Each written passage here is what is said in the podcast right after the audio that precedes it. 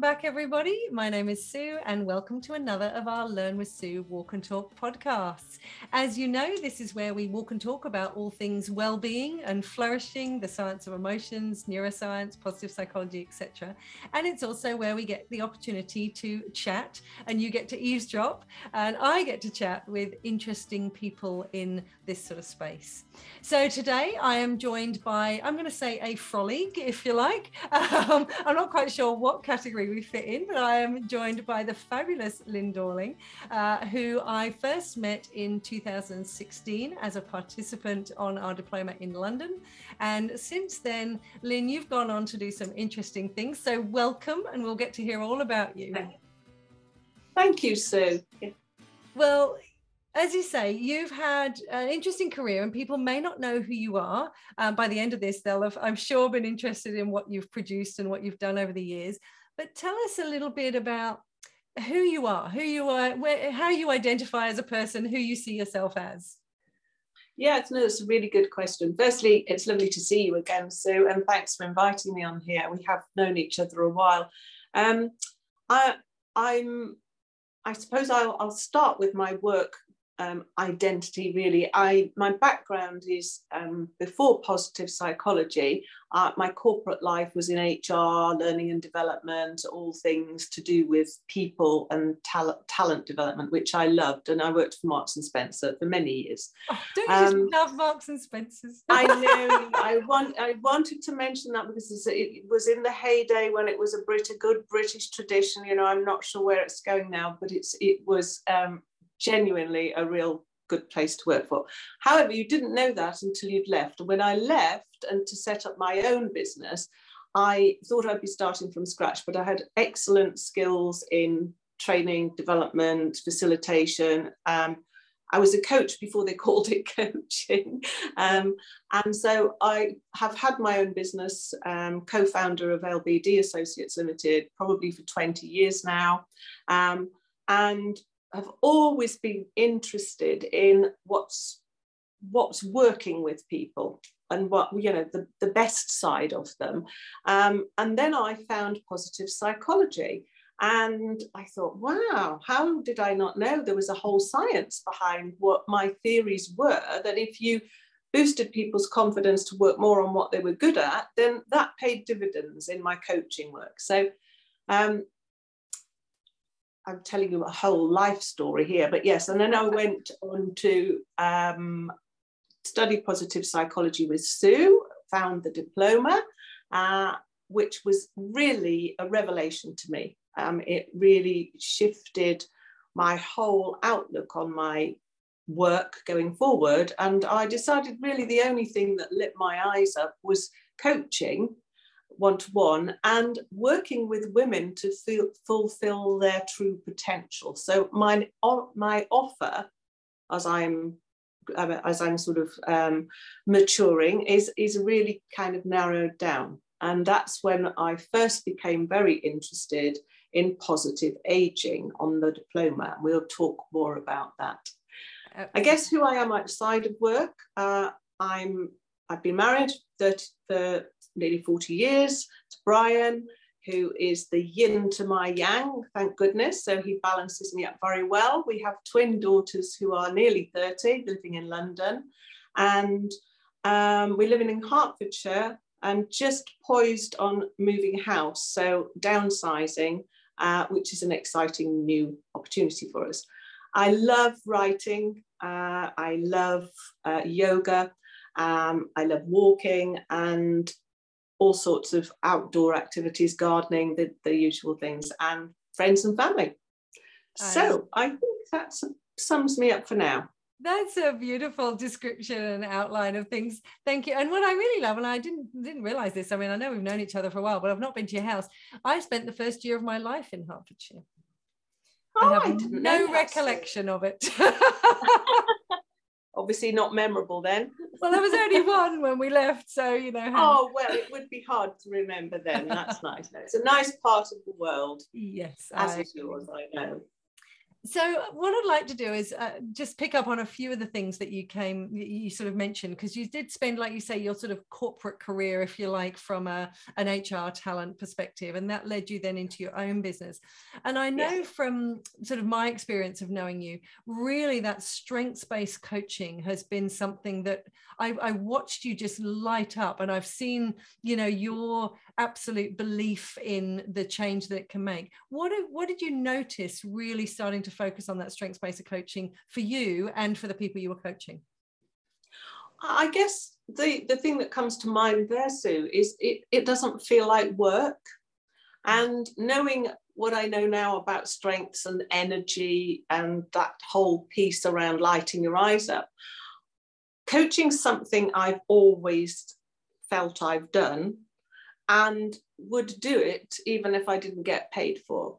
Does that make sense? The first time, I, it sounds a bit arrogant, but the first time I went on a coaching course for myself, I thought, oh, that's what they call it, is it? Well, I do that all the time. And I know that's, I'm not belittling it and, and I am accredited, but it, it is, it's a, a style that I use in, in, in life. And I guess I just noticed, particularly after the diploma, I was at a bit of a crossroads, I guess, career wise. Um, and I thought, I'm not sure I want to do all the whole spectrum of HR stuff that I could do, some of which really didn't light my eyes up. And I noticed the things that did. Mm. And so I thought, why don't I just reshape my offer?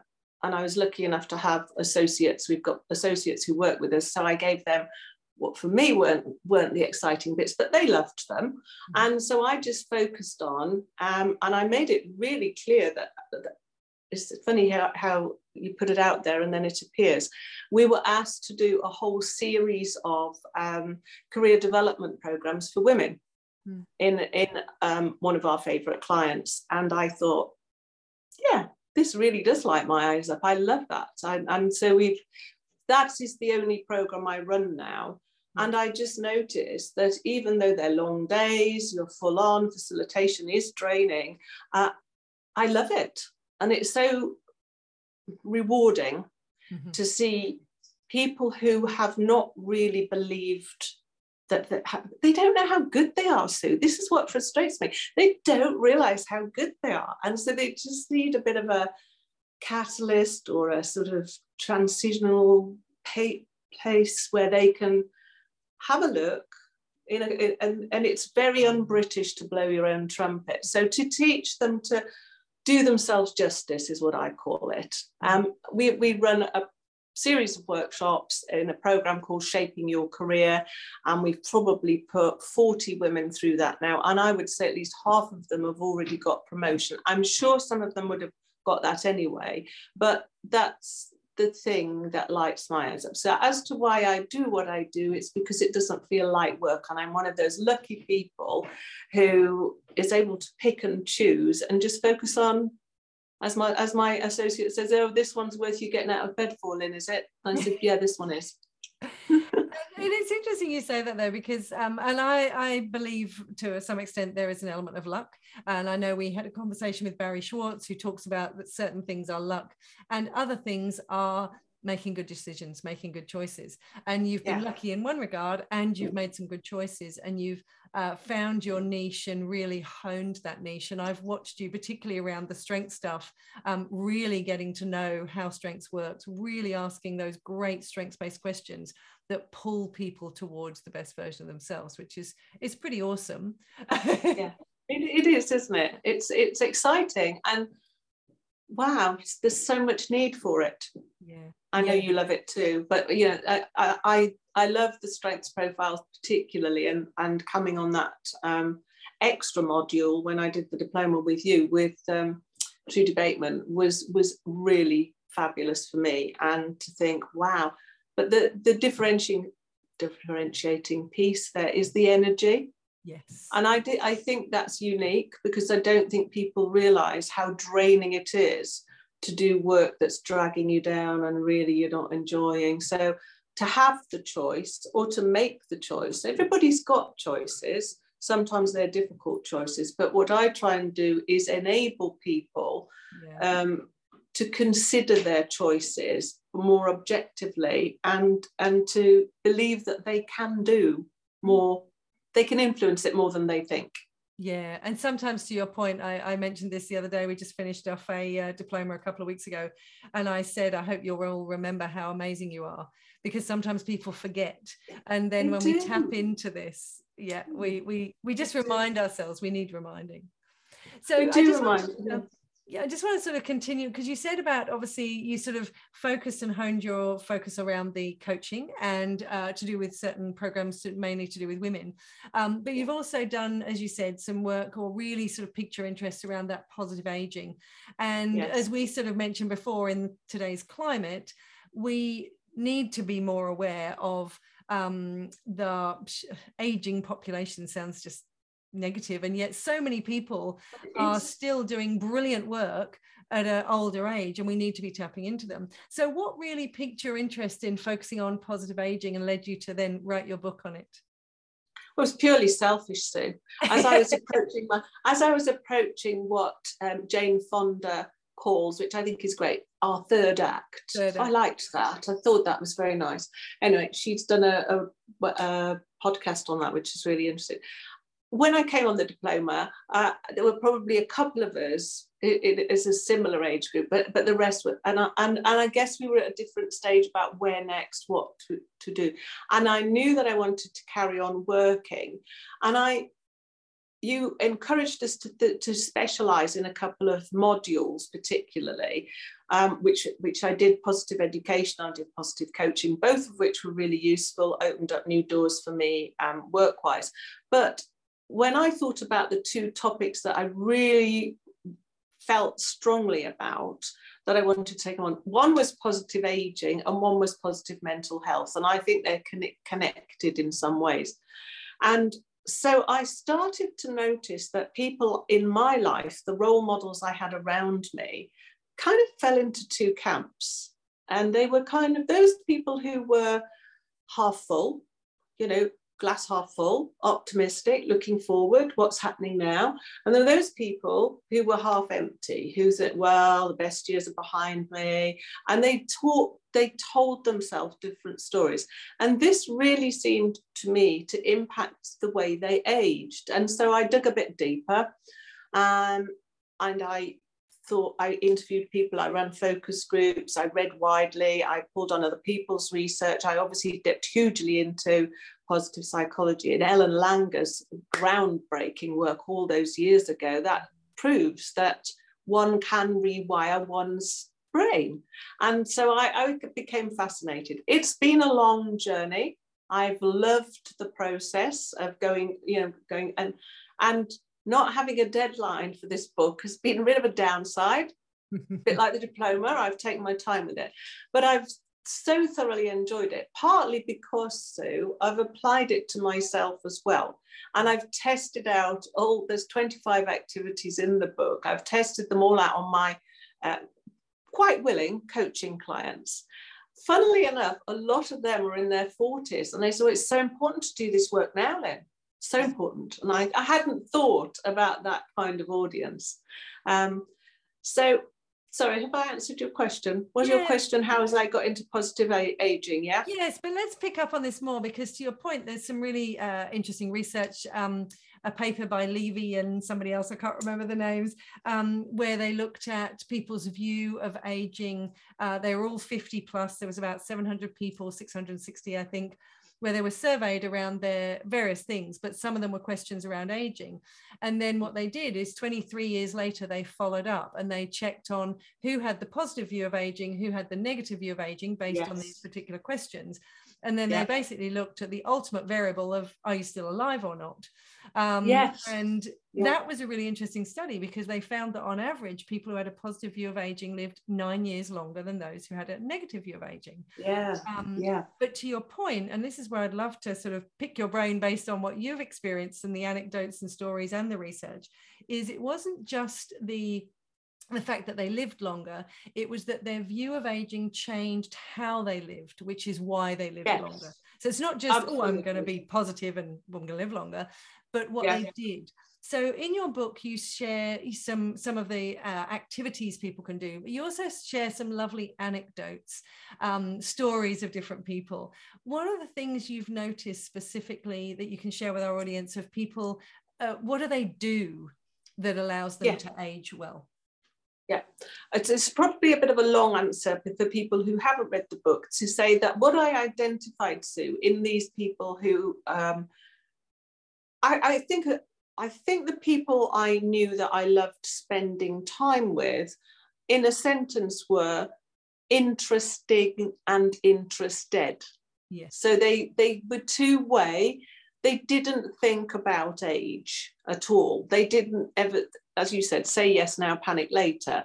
Um, I noticed that some of them were up for anything, open minded, and curious. So, what I did is I identified some characteristics, eight characteristics that they seemed to have in common. These were, this was mostly qualitative research. I mean, and I did pull on positive psychology, but they, they did have different lifestyles. Hmm. Obviously, the basis for a healthy long life and, and is all the things we know and know we should be doing. We need to keep active, we need to eat healthily, we need to um, have good nutrition. We need to do all of those things. And I'm not saying that they are not the foundation for good health. But these people, it was more about their mindset. They were, they were, they could relate to people at any age. So the, the, they had a reason to keep going. That the most important one I noticed was they had a reason to get up every day my yoga teacher at 80 who still runs six classes a week, um, my good friend who got up every morning to open the church hall. They had something that was in their life, they volunteered. That was a biggie. A lot of them volunteered, didn't think about it as volunteering, but that was two way as well because they got something back from it. Uh, they were optimistic. A lot of the characteristics, which, which are sense of purpose, optimism, resilience, perspective, proactivity, um, adaptability, curiosity, and connectivity. Those were the eight. And what I noticed was those people that were generally half full. I don't mean Pollyanna all the time, but generally optimistic. Can, is there such a thing as an optimistic realist? That's what I would like to be. And I think they were, yeah, but let's just look on the bright side. So they they they often positioned things or told themselves a different story. Okay, well, it didn't work out this time, but you know, if we hadn't done that, then we wouldn't have done that. Whereas others will say, oh, it's all gloom and doom. Yeah. The resilience piece is, is huge because, and I've done resilience programs for a long time, but there's a lot of work being done on how people can uh, become more resilient. And I I quite like all the um, post-traumatic growth yeah. uh, re- um, research as well that I pulled on for the book. Um, some of my best examples are people who have really li- life-limiting injuries, but are, are, still leaving such a legacy for other people and doing things. You know, in, in, the news, we have people all the time who, who are role models like that.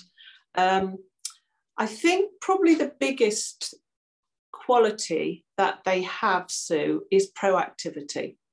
So, what I noticed is some of the people around me, some elderly people, they would um, make decisions before they were forced upon them. So, I had one really, really, really good friend. She's 90, she's just passed away, but she chose the ending she wanted. She's amazing.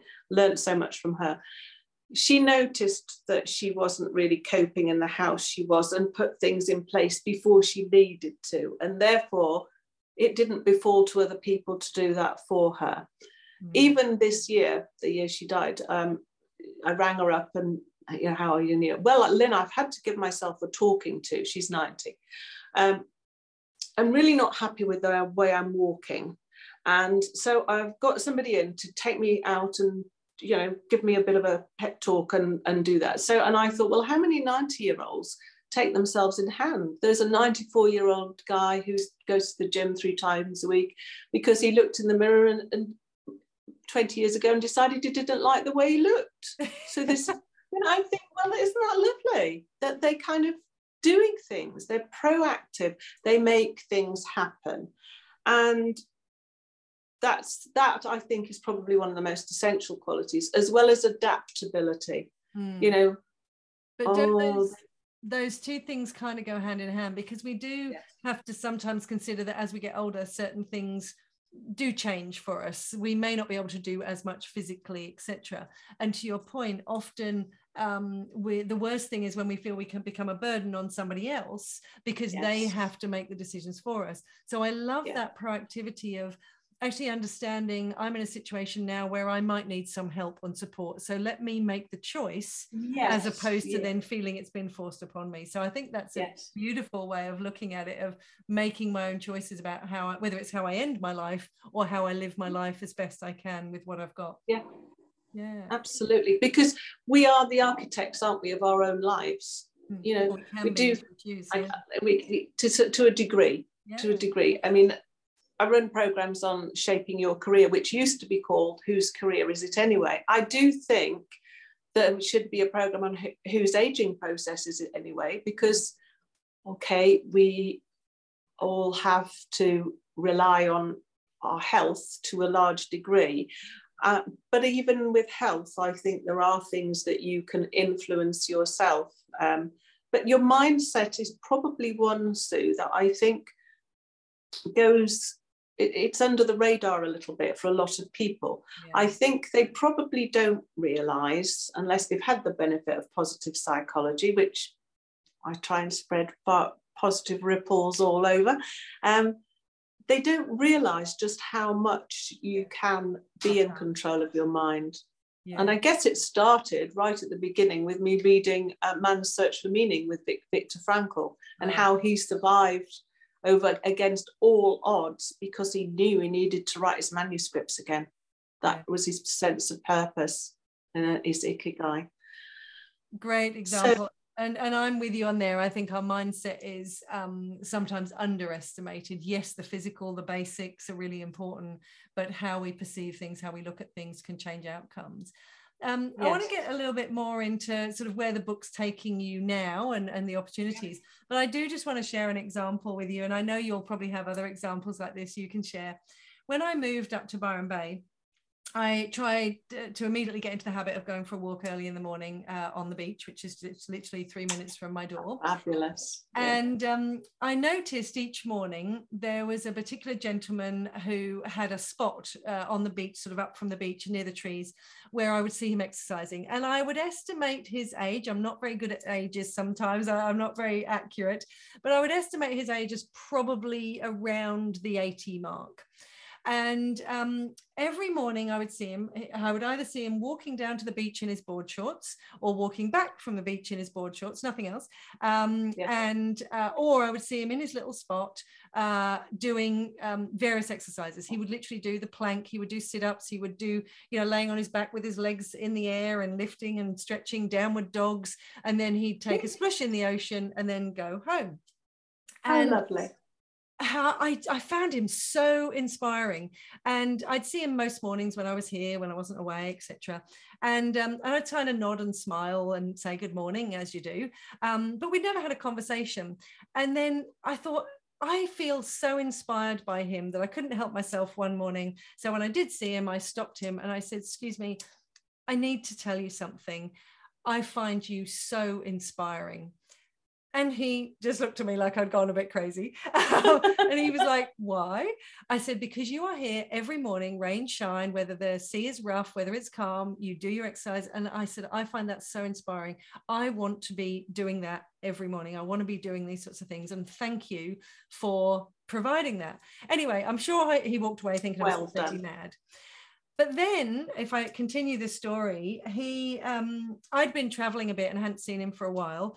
And then I was home and I still wasn't seeing him. And I was like, oh, no, please don't tell me he's passed away. Please don't tell me. And I was really gutted, thinking I haven't seen him in weeks and weeks and weeks. What's happened? So anyway, here's me. I stop another gentleman on the beach who's often there in the morning, and I'd seen talking to this first gentleman. And, and again, he probably thought I was mad. And I said, "Excuse me, can I just ask? The older gentleman who comes on the beach, who's usually in this spot, I haven't seen him for like months now. Do you know anything? And he said, Oh, Jan, yeah, no, he's back in Denmark with his family. He usually goes every year, but he hasn't been able to go during COVID. And I was like, Oh, thank you so oh. much. I said, I was oh. so worried he'd passed away. Anyway, oh. he comes back literally last week. There's the first time I'd seen him, he's back. And I nearly embraced him on the street.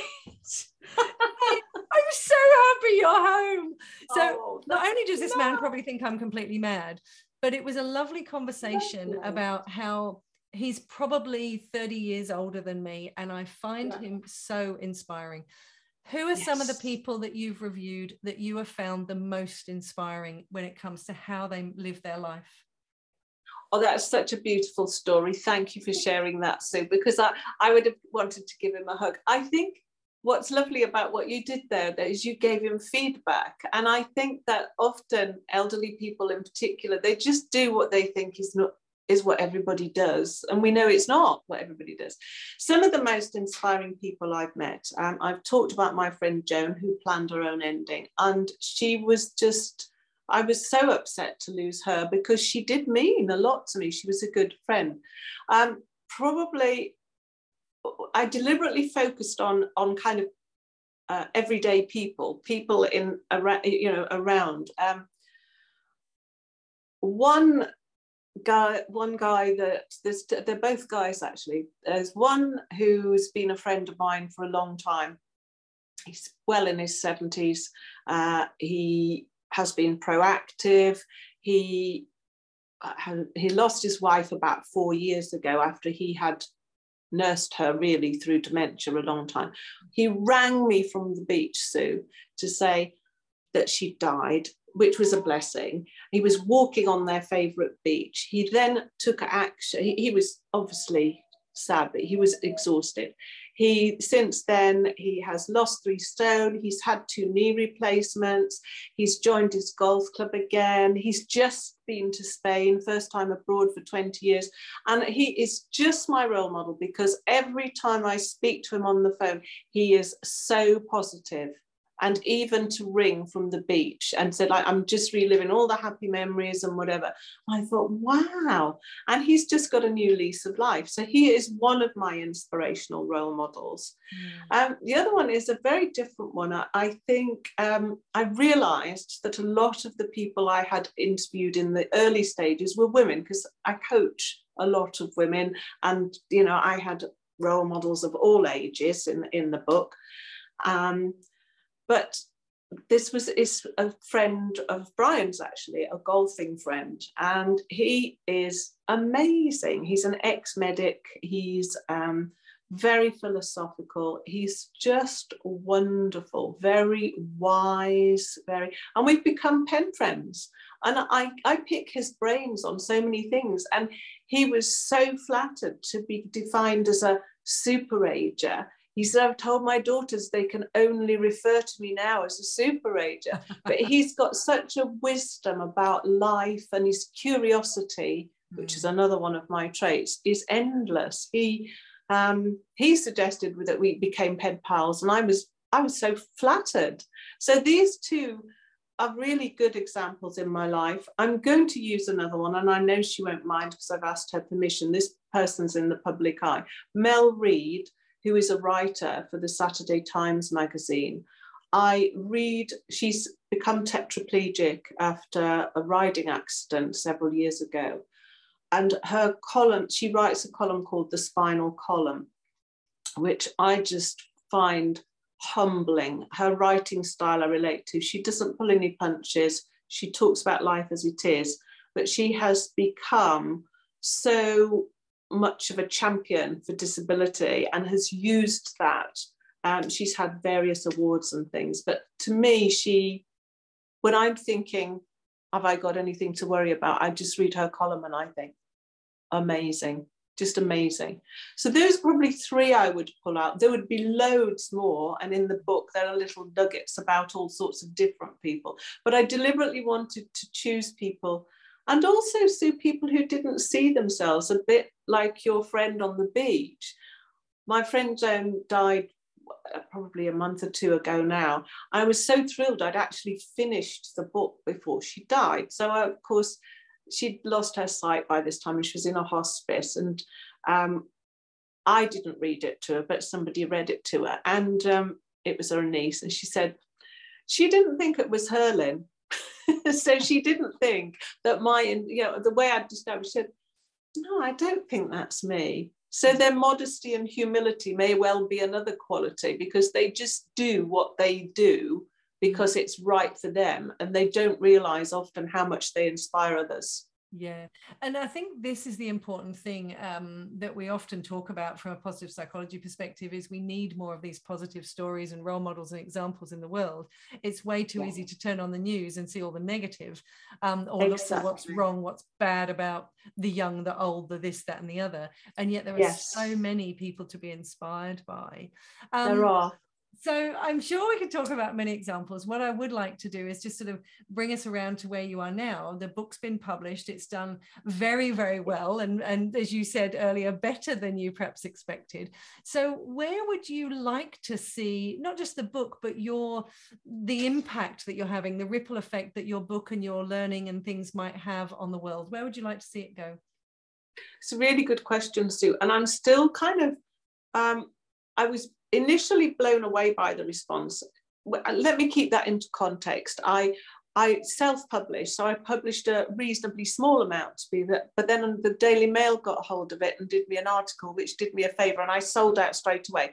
So it's re- relatively small um, amounts in terms of some people, you know. But it, for me, it was it was brilliant. So I, people like yourself, I am delighted that you become like a, a channel for promoting my book because I want to, I see it as opening doors for some people, but I also see it as pulling together a lot of learning that some of your people will already know uh, the, the topic, if that makes sense.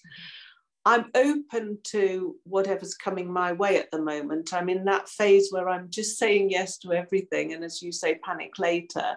Uh, podcasts are quite new for me. I've got an author's interview next week. I've been asked to do another article for the new year on goal setting because looking ahead, aging rewired, how to flourish in later life lends itself quite well to sort of new beginnings, setting goals, with, and I've got questionnaires in the book about, about that.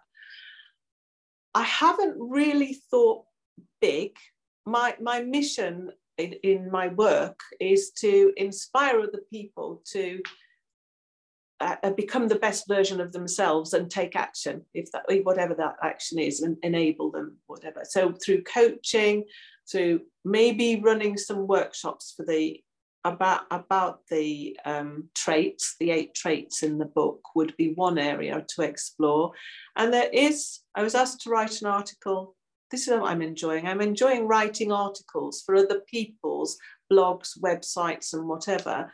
So I was asked to write an article um, about what uh, organizations could do better to manage people. Now, that isn't what the book was about but I have quite a lot of views on this topic. So I wrote an article for somebody else's website and I and an article for a women's magazine. And so I'm getting the word around that this is probably something people should be less afraid about mm. and, and feeling that they might be able to influence, have a positive influence on their next stage. I want them to feel can do about that. So that's how that's what I would like the book's legacy to be is for people to feel one person said to me you've taken a really difficult topic and you've made it easier mm. and i thought that's good that'll that's really what i wanted to do and a lot more men than i expected have read the book i'm a, wrong to think that it's mostly women who do self-development because it isn't but i did think it would be a minority uh, but no, I've had some really nice feedback from guys who've read it and oh, I've got another role model. Have I got time for another role model? You have. I've got I, have got such a lovely role model, and he is the husband of my editor, my self-appointed editor, who's a friend of mine who used to do this for a living. Anyway, she said, Oh, John wants to read the book. Is that okay? So I said, Yeah, of course. Yeah, that's nice.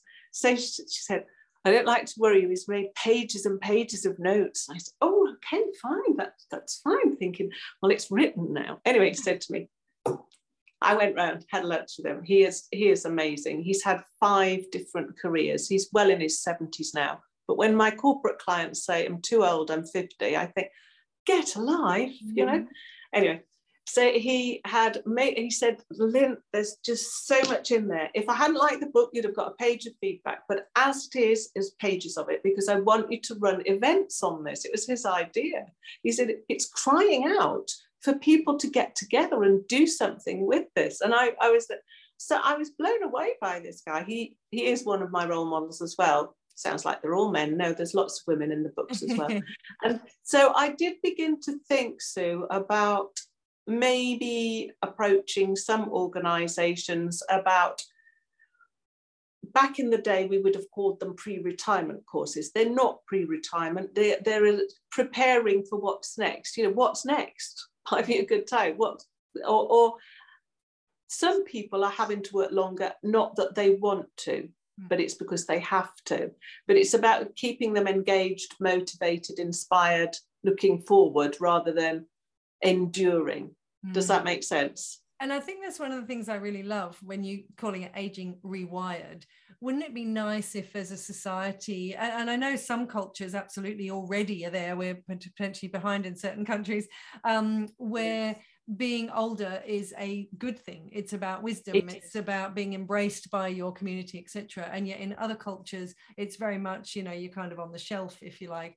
And it's really interesting you say about retired because I was having this conversation with um, a friend of mine a year or so ago, and um, we were sort of talking about future. And I don't plan on retiring yet, but we both said no way don't even like the term retired not sure yeah. i'll ever retire do i want to stop working love working etc love yeah. doing yeah but there might yeah. become a stage where you want to do more of what you love and less of what you don't and and you want yeah. to have a bit more free time or travel more etc and it was really funny because we had this conversation that we we weren't going to use the word retired we didn't like the word retired so we came up with a new one.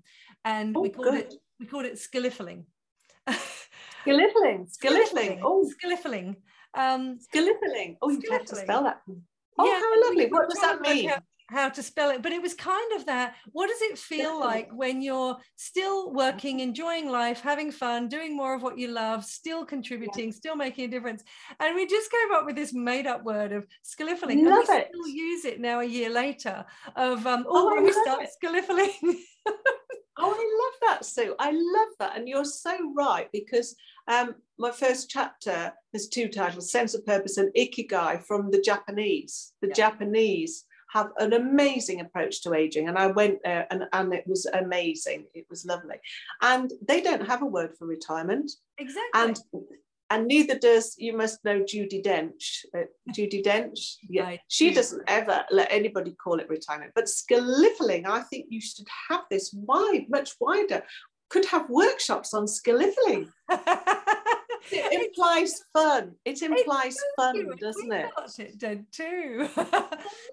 so thank you lynn because i think your contribution to rewiring perhaps the way we think about aging the importance of mindset what it does for us when we change things is more powerful than just the one person at a time. It is in yes. the workplace how do we review it how do we consider what people are contributing and what they can bring um, and yes. how do we ourselves perhaps change our mindset around uh, what it means to be older is it about the best years are behind us or is it actually now i get to contribute in a different way um, yes you know how do i look after myself be the best i can be so if yeah. you had to think about what some of the key things you do to keep your well-being high both from a subjective well-being as in what makes you happy and a psychological well-being of what gives you fulfillment.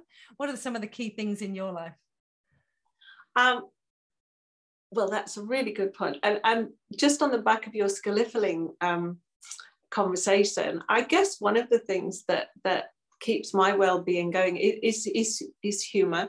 I wasn't going to mention that first but humor and being a child at heart you know, I might be older in body, but inside I'm still a child at heart. And having a laugh, I think that's, that's a really good one. I think we underestimate the power of a good laugh for the well-being, and I I I, I, do, I do like that. Um, I do the obvious things.